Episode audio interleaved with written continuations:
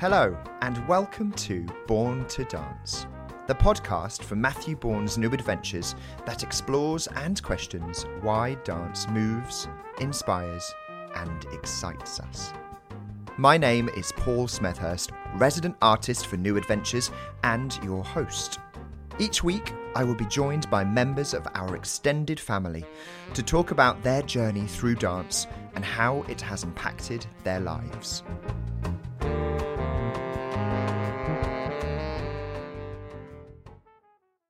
It is almost impossible, when thinking about dance, not to think about music. Influential choreographer George Balanchine famously said that dance is music made visible. And certainly this beautiful alchemy of two art forms powerfully defines the work of Matthew Bourne's New Adventures. Our guest today has a magical gift of breathing life into the music that the dancers embody. He is a renowned conductor and musical director whose international career, specialising in classical and contemporary dance, is underpinned by his deeply sensitive understanding of the relationship between composition and choreography. From his debut with Opera New Zealand in nineteen ninety-three, he has gone on to work with an astonishing number of acclaimed dance companies, and in two thousand thirteen, he was made an Associate Artist of New Adventures in recognition of his artistic contribution to the company. Brett Morris, welcome to Born to Dance. Thank you very much, Paul. It's very nice of you to ask me, and I'm looking forward to talking to you. It's such a pleasure to have you with us today. How are you? Well, I'm actually pretty good. I've got through the lockdown, as we all have, and uh, very much looking forward to getting back into live performance. Yes, and can you give us a little insight into the next time you're going to be conducting? Is it with us? Indeed. Well, we have a season of Nutcracker coming up very shortly. And uh, so I'll be conducting most of the performances of that at Sadler's Wells. This is a, a long-delayed production because we were to be doing it last Christmas. And so, in fact, the preparation for it began about three years ago. So uh, it's nice to actually finally have a chance to do it. And, of course, it's a, it's a familiar piece to me. I mean, I've obviously done it in many different versions. But uh, certainly Matt's version, I think I must have done first in two thousand one, two thousand two, something like that. So it will be nice to uh, come back to it after a gap of, I think, ten years. Was I think we did in two thousand eleven, actually. Yeah, it's it's just such an exciting thought to think that we're going to have live performance happening again. Mm. How do you feel about being back in the pits? I think there has to be a certain amount of adrenaline in order to really focus and concentrate and to give a, an energised performance. Of course, it's a two-year gap, really. I mean, we just finished doing the Red Shoes at Sadler's Wells, and then the pandemic struck. So I've had a that's a, a long gap, two years, really. So, yes, it w- I think it will be a little bit strange. I hope I can remember what to do. I have no doubts about uh, that. You well, are. And we've got a very nice group of players together for, for this season. A lot of people we've worked with for many, many years. And uh, we have a good rapport, both socially but also musically, which is absolutely crucial. Uh, and they're, they're a very responsive group of players, which is, of course, important in all music, but particularly in dance, where they can't hear what's going on. And I'm the sort of conduit between the stage and the, and the musicians. So it will be nice to see familiar faces and to play one of the most wonderful scores that Tchaikovsky has written. Mm, it truly is. We are going to get stuck into your work with our company and mm. your work conducting dance in, in a few moments. But to kick things off, we're going to backtrack a little bit. And I'm going to ask you this question. When was the last time you danced? Oh, well, now, you'd have to go back quite a long way for that. Uh, yes, I've always been rather self-conscious. And uh, indeed, at school, we had things, formal dances that we had to learn, things like the Velita and the Maxina and all this sort of thing. And I always used to take refuge playing the piano for these things so I could escape having to do them. I've never really enjoyed that form of expression myself. I'm admiring of those who have the skill to do it and feel confident doing it. I think for me, it's never really been a place of great confidence. So I have been reluctantly dragged up on dance floors at things like weddings and and that, but I'm more of a wallflower when it comes to dancing. I appreciate other people doing it, obviously, and I spend a lot of my life, and have spent a lot of my life, around people who do it very well. So the last time would be about six or seven years ago at a wedding. Okay. When I'd had too much to drink. That certainly helps, um, yeah, loosen us up, doesn't it? So you said that there was dancing at your school. Take us back to that time. So you grew up in Auckland, did you, in in, in the seventies? Well, a child of the sixties. I was born in sixty-five in Auckland. And, I mean, we, we did have these sort of enforced dance lessons, certainly at primary school and intermediate school. I have to admit, you said two dance forms that I don't even know what they are. Ah, okay. So uh, are they sort of... Um... Uh, sort of formal dances, sort of like, if you think of like, sort of Scottish country dancing, or you think of dancing that has a formal pattern to it, and you have to learn the sequence. And yes, and, we would have a barn dance. That would yes, be the, the exactly. English equivalent, I guess. Yeah, that sort of thing. So, so we had those. We learnt them originally, actually it's all coming back now, we learnt them to a gramophone record. But that the gramophone record, of course, was rather inflexible. So I remember, because I was already playing the piano a lot by that stage, I remember the, the whoever was taking us for these dancing lessons saying, could you play? Do you think you could play this? Because we want to be able to start and stop, and it was a faff with the record and all that. Mm-hmm. So I did.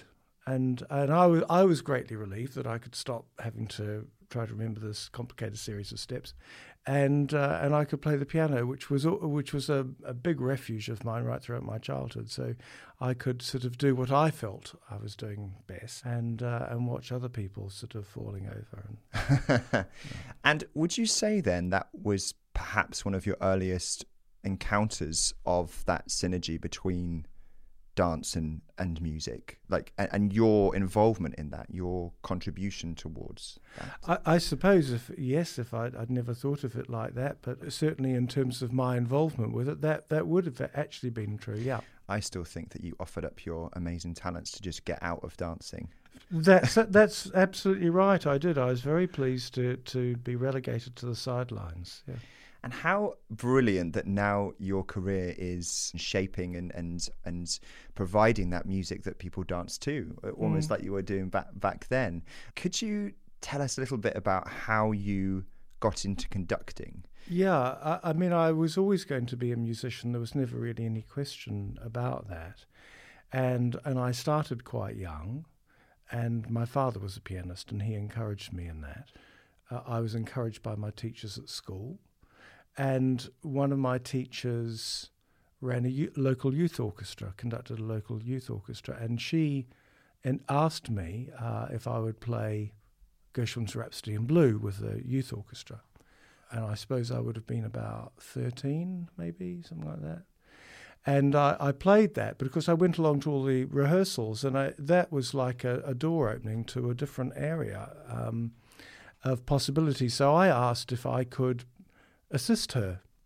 So I started working with kids like myself, doing sectional rehearsals and covering her. And then she said, well, we've got a concert coming up. Would you like to conduct something?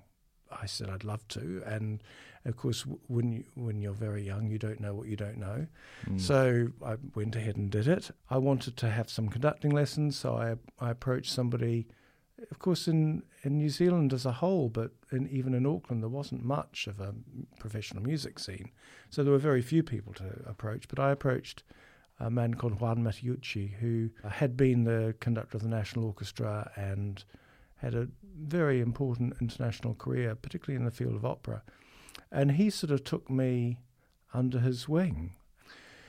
And uh, eventually I sort of got my main conducting break through him, because I was I was covering him in a season of Lucia di Lammermoor, the opera by Donizetti, and he became rather ill in the week before the opening, and I had covered all the rehearsals, and I stepped in, and it's, things just sort of unfolded. I feel that quite a bit in my life, that I haven't necessarily set out to do so, something, but things have come my way, and I've often been very fortunate in that, actually.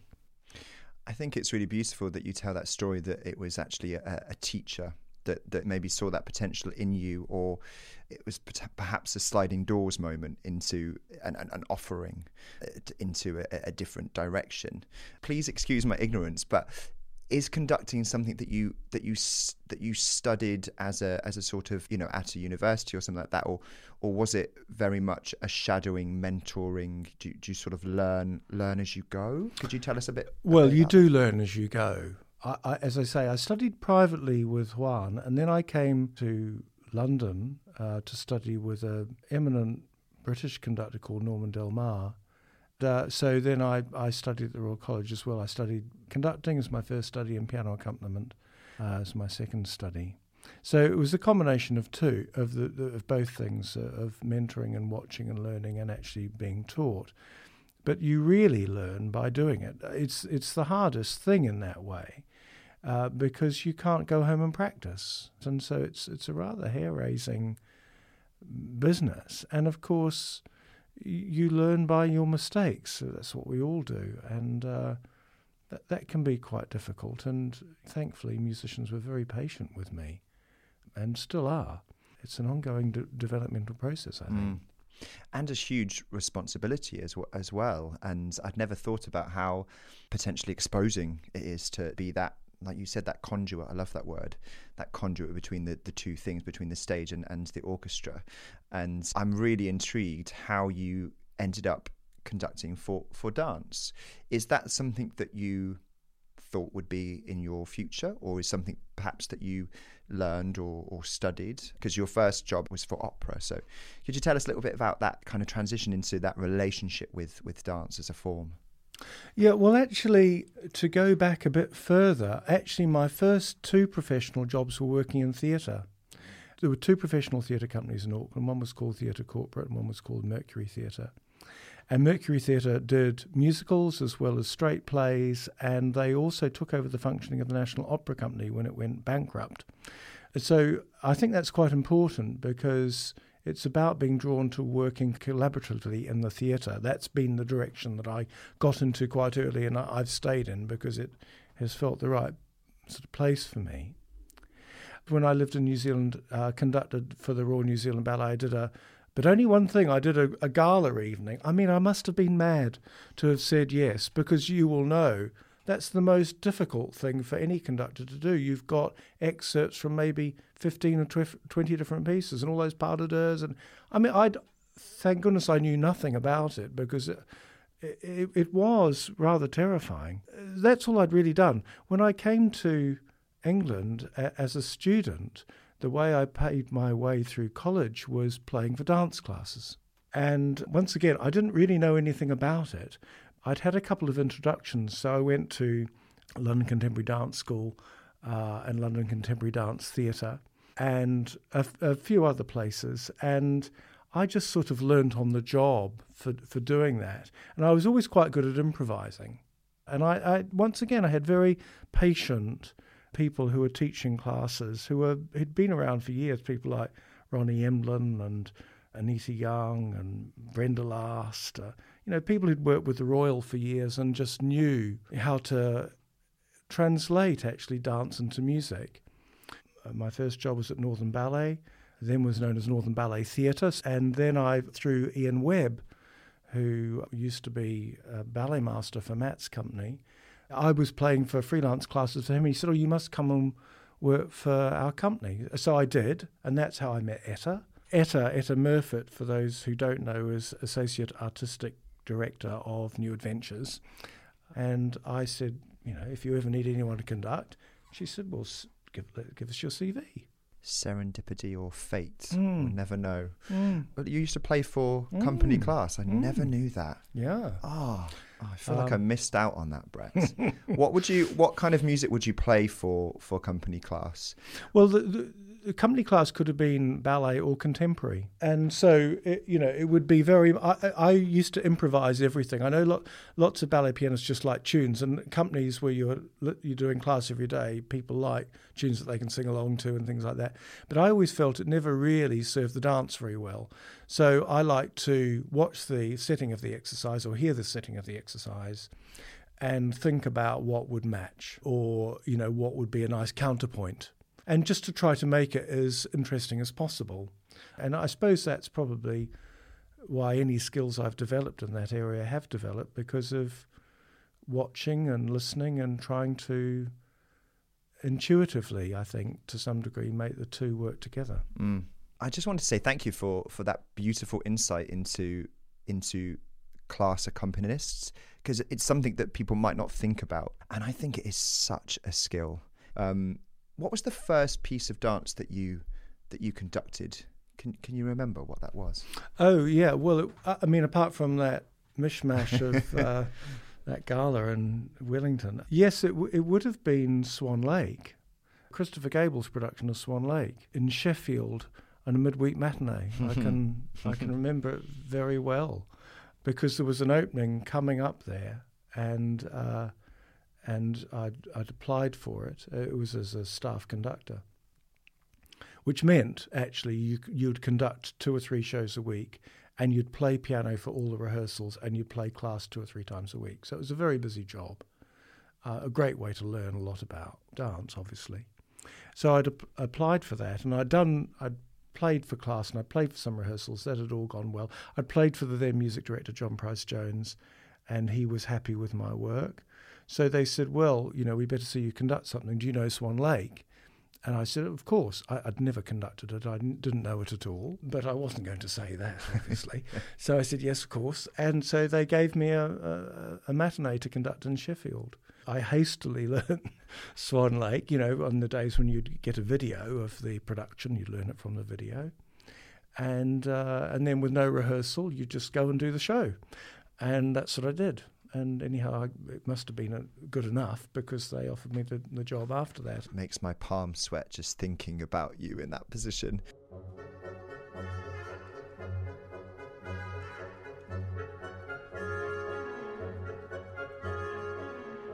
And then you found your way to Our Family, which mm. we're so grateful for, and have conducted Swan Lake many times. And I have been one of the swans that have danced to your, to your wonderful conducting.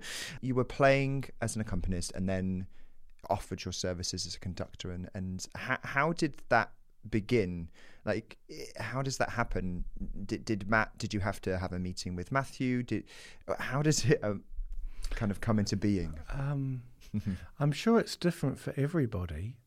Uh, all I know is that I received a phone call from David Frame, who used to, who was the founder musical director of Matthew's company, saying, now I've got your C V and we're looking for someone to do the last two weeks of the tour. Would you be interested? I mean, you could have knocked me over with a feather.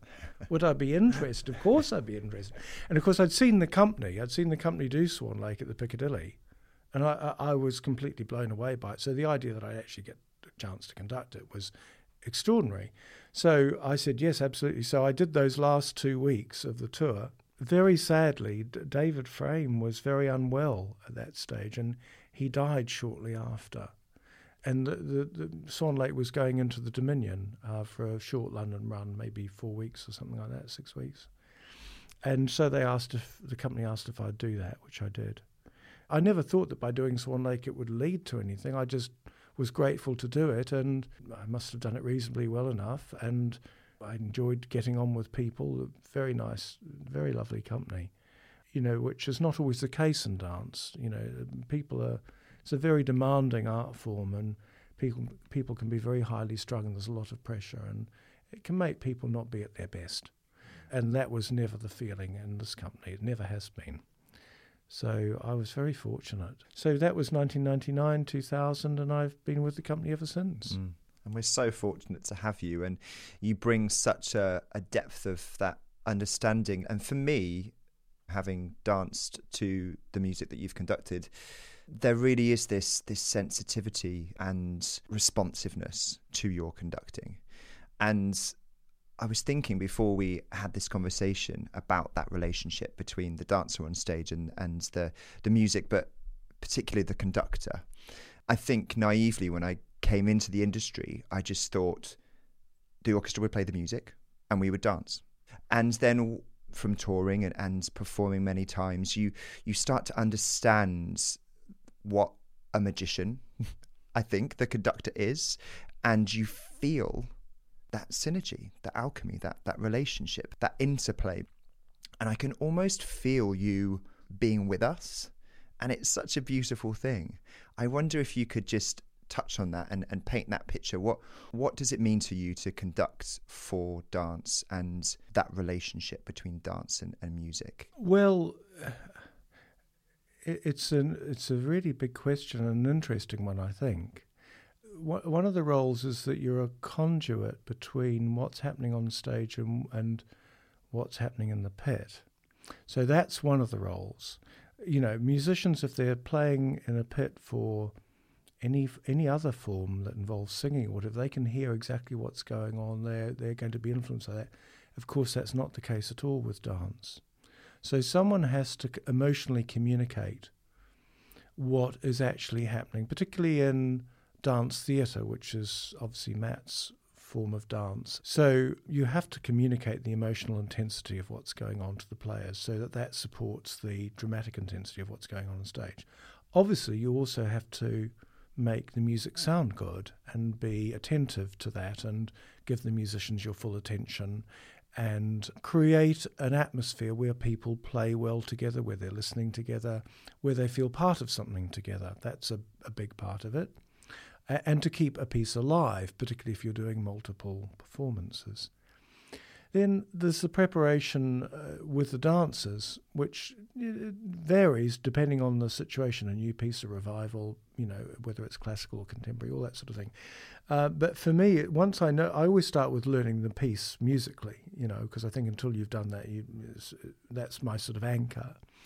But then what I would do is either through attending rehearsals or looking at recordings if it's a revival, I, I learn the choreography as much as I can. And, you know, obviously I haven't done dance training, but I have been around enough to be able to notate. So I notate my score w- with anything where I'm going to have to pay particular attention. I mean, big group numbers or whatever, people are going to have to take that from me. But although I do need to know what to look for, you know, if I'm thinking of elevation or if I'm thinking of something that's slower and, and how much time people need, but not too much time so that they're going to be uncomfortable. The more familiar with that I get, the better. And I and I suppose I spend a lot of time, both consciously and unconsciously, thinking about this relationship between the two things. How can I make the music fit what I'm seeing? How can I get inside the music myself and mine it for what's there? Because that's what will have inspired the choreographer. Mm. And so if we're both serving the same thing, then we're on the we're on the right track. And then of course I talk, you know, I talk to the dancers. I will ask them about not only about technically what they need, but I will think with them about their characterization. That's something Matt and I will talk about quite a bit. And and I like being in rehearsals because you pick up things and you, you're inspired by ideas or images come to mind. And that's all part of the process. And then I think ideally what you try to do is forget all of that mm. when you come to the show and trust that you've done your preparation well enough that you can then get into the business of performing. Uh, which is sort of bringing the whole thing together.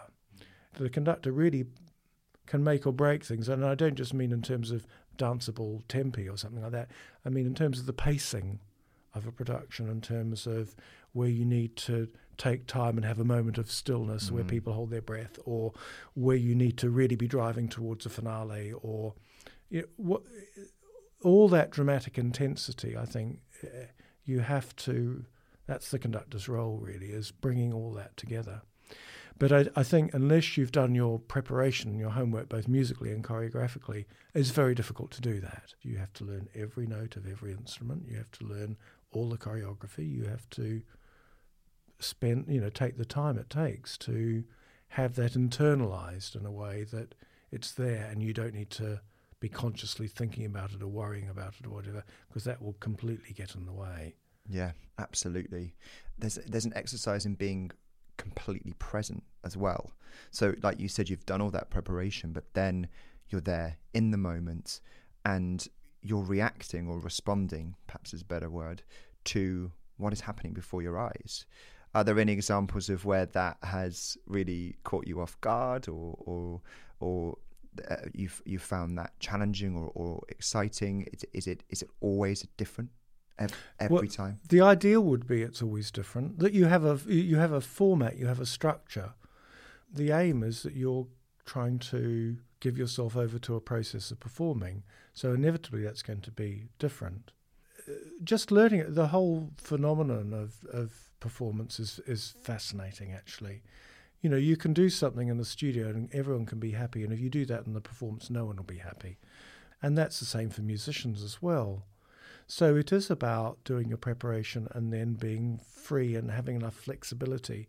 And I think for me, when I've enjoyed working with dancers the most, it's been collaborative, mm. and I mean in the moment. So it's not that the conductor is following the dancer necessarily, and it's not that the dancer is following the conductor. The, the most rewarding thing is when there's a spontaneity, and that's, of course, what happens with the musicians too. When I started my conducting career, I thought it was all about directing, showing people what you wanted and, and laying down the law. Now, of course, some of that is important, but actually, most of it is not about that, I've realised. It took me a long time to learn that lesson. It's about listening to other people and facilitating them within a structure to spontaneously give their best. And I think that's the same with the dancers too. So when I've had the f- good fortune of working with what I would say musical dancers, people who listen to the music and can hear things and can respond, that's for me what it, that's a very satisfying experience.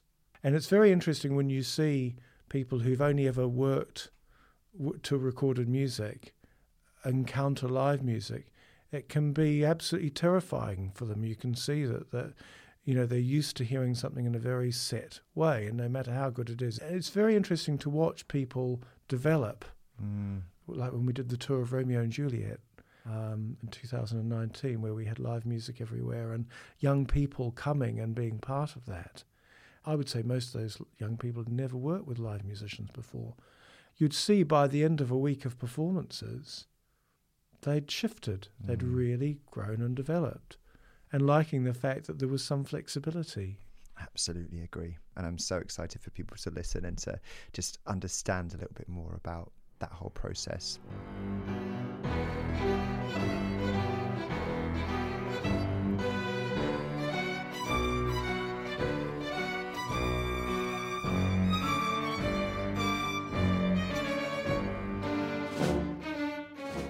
So, we ask all of our guests about the most impactful piece of dance that they've seen. And you mentioned Pina Bausch's nineteen eighty. What, can you paint the picture? Where were you when you watched it? What is it about this piece that made you choose it for us today? I, I mean, I it's hard to know where to begin with it, because it is such a classic and it's such a big piece. I mean, it's four hours long. And uh, it was made in nineteen eighty, shortly after Pina Bausch had lost her partner. So it has a very melancholic, uh, bittersweet quality that suffuses the whole piece, I think. But it's also extraordinarily funny uh, and diverting, but absolutely grounded in humanity. I think that's one of the really strong characteristics of her work, about what it is to be a person from all sorts of different angles. And there's not actually a lot of pure dance in it.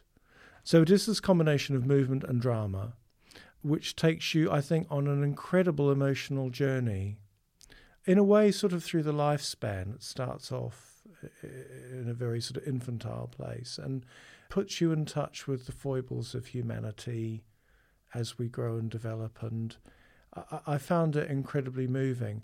I, I, I've only seen it live once. Uh, it's not done very often for for obvious reasons. It's a it's a long piece. The stage has to be covered in green grass. I, I just think it is quite extraordinary. Um, and one of the things that's also quite extraordinary in it is that there are still a handful of, I think, about four people who were in the original production in nineteen eighty who still have performed in it. When I saw it in two thousand fourteen at Sadler's Wells, four of them were still in it, which I think is I, you know, I think there's something I'm quite tearful sort of thinking of it. People who've spent their whole life doing something really well. Yeah, it's it's a it's a very moving thing, I think, to see artists performing. Uh, I, I had the same reaction when I went to see the Paco Peña Company. I remember that, you know, just thinking, these are people who spent their whole life doing this really well. And I think that's what's so special about that company, is that they break down that perception of who can be a dancer, mm. what, whatever that label means. And I think that is a real thing that we really like like to celebrate on, on this podcast, is that mm. dance is for everybody. Mm. And no matter what your age is, or, you know, and you're talking about people that have lived and breathed it for their whole lives, mm. and they are still able to be given that opportunity to share this innate gift that they have with everybody. Mm. Well, um, and that it's it's got better. Mm. It's about a maturation. So you're often revisiting pieces over and over and over again, and finding something new, finding something deeper, which I think is quite remarkable, you know, that you can have done something many times and suddenly you hear something new, or you see something new, or something, a penny drops, that something falls into place that you hadn't seen before. And, uh, you know, I think that's the essence of live performance, is the spontaneous way that happens. Mm. I can really resonate with that. I have done Matthew's Swan Lake, I think, five tours. I can't even, I couldn't even count how many times I've danced that piece. And the remarkable thing is that every time it's different, and every time I come to it and and discover something new. And that is the beauty of of live performance, really, and and, and growing as an artist and learning more about yourself as a human being, and then bringing that, you know, to what you do, and finding a, a deeper connection with it, and an authenticity, I think, mm. that you that you have off off stage that you can bring mm. on stage. Yep. So we are going to slightly change pace and talk about music, which we have been doing all podcasts, but we have asked you to let us know what your favourite piece of music is to dance to. Now, we obviously said at the beginning that dancing is not your favourite thing, so I can't wait to hear where and when you dance to this piece. Uh, you chose I Won't Dance by Jerome Kern and Dorothy Fields, played by the Oscar Peterson Trio, and we're going to just listen to a little clip of it now.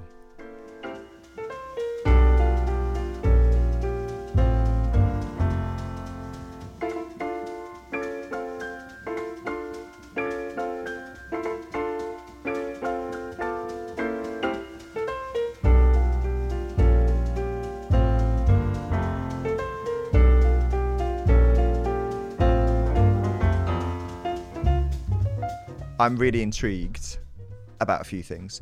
Firstly, when when do you dance to this piece of music? I'm trying to imagine it. I know you very well, and I'm like, oh, I just I want to see it. I'll spare you that, Paul. uh, no, I, I, this is the this is the question that terrified me the most, uh, because, you know, I, I really feel t- uh, terribly uh, unconfident and uh, self-conscious uh, about dancing. So I thought I wanted to choose something that had some sort of meaning for me, even though it's not something I would dance to. And uh, and I chose it because, obviously, the title, I Won't Dance, and it is, it's a wonderful piece, Jerome Kern, Dorothy Fields. But also Oscar Peterson, who was one of my great heroes. You know, when I was a, when I was a teenager, I was very interested in jazz piano, and as well as classical. I did both. And, and my father was a great pianist and very interested in uh, Oscar Peterson's work. And I just thought the combination uh, of me trying to play like Oscar Peterson and not dance mm-hmm. was probably far more accurate than, than anything else I could give you. Okay, I'll take it, I'll take it.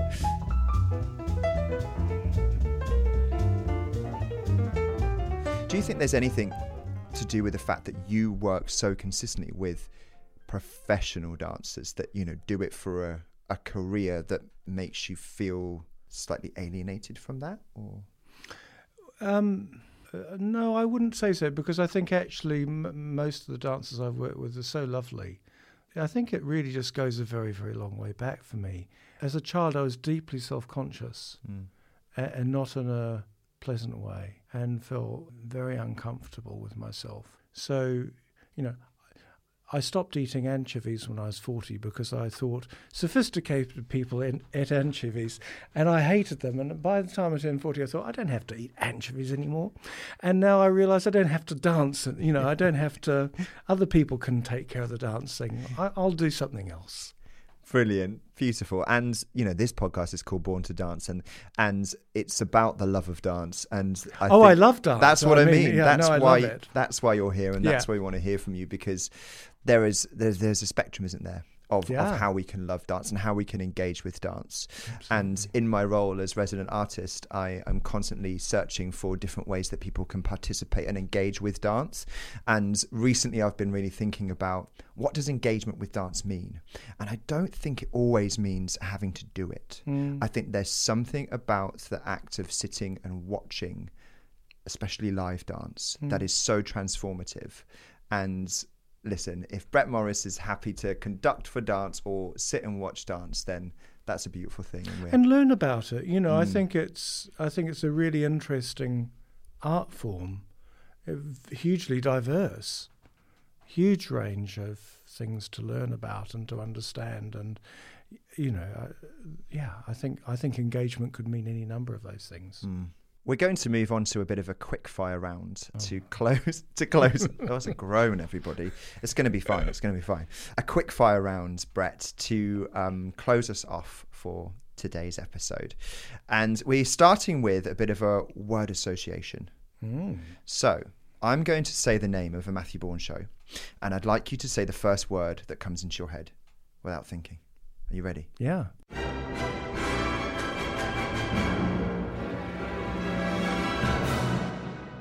Swan Lake. Feathers. Feathers. Carman. Garage. Edward Scissorhands. Topiary. Cinderella. War. Nutcracker. Sweetieland. Romeo and Juliet. Young Love. Beautiful. Thank you so much. And following on from that, if you could turn any story, film or book into a Matthew Bourne production, what would you pick? Right. Now, I should have thought about this because I know you've asked other guests, but I haven't actually given it any thought at all. No, that's good. That's why it comes into our quickfire round.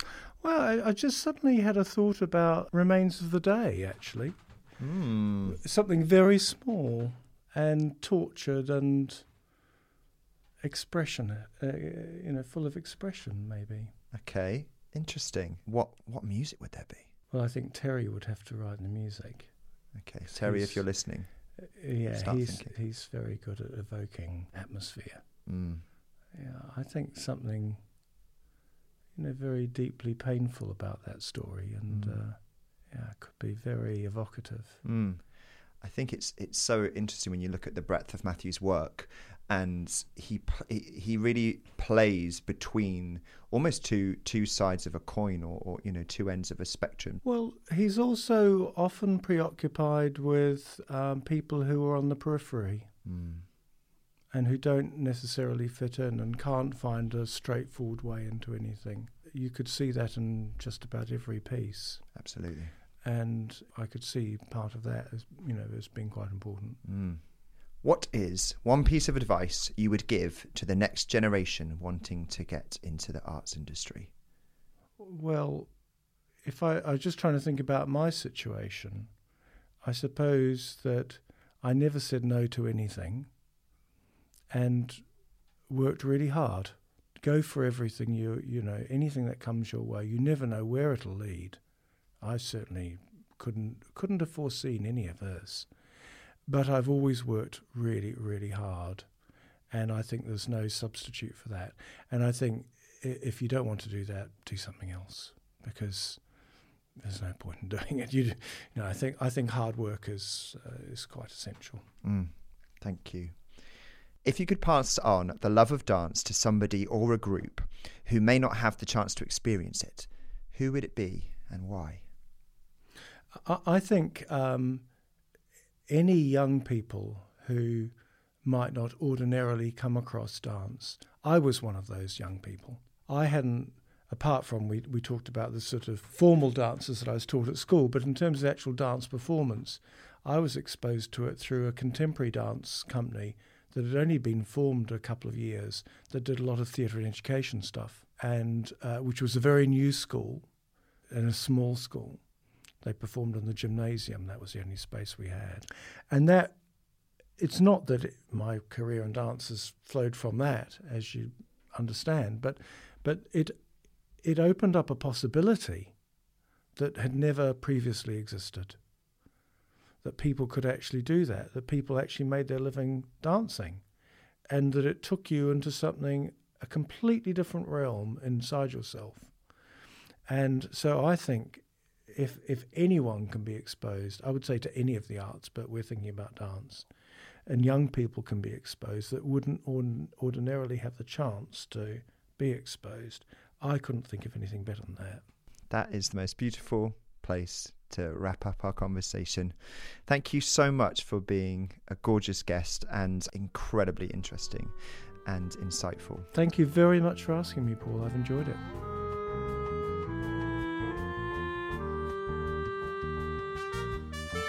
If you enjoyed this episode, then please go check out our other episodes, which you can find on Spotify, Apple Podcasts, Acast and YouTube. If you want to know more about New Adventures, then check out the links in our show notes. I have been your host, Paul Smethurst. This series has been produced by Hattie Moyer, and our researcher is Stephen Daly. The theme music is by Terry Davies, from the production Play Without Words. For more information about the additional music in this episode, please check the show notes. This has been Born to Dance, brought to you by New Adventures.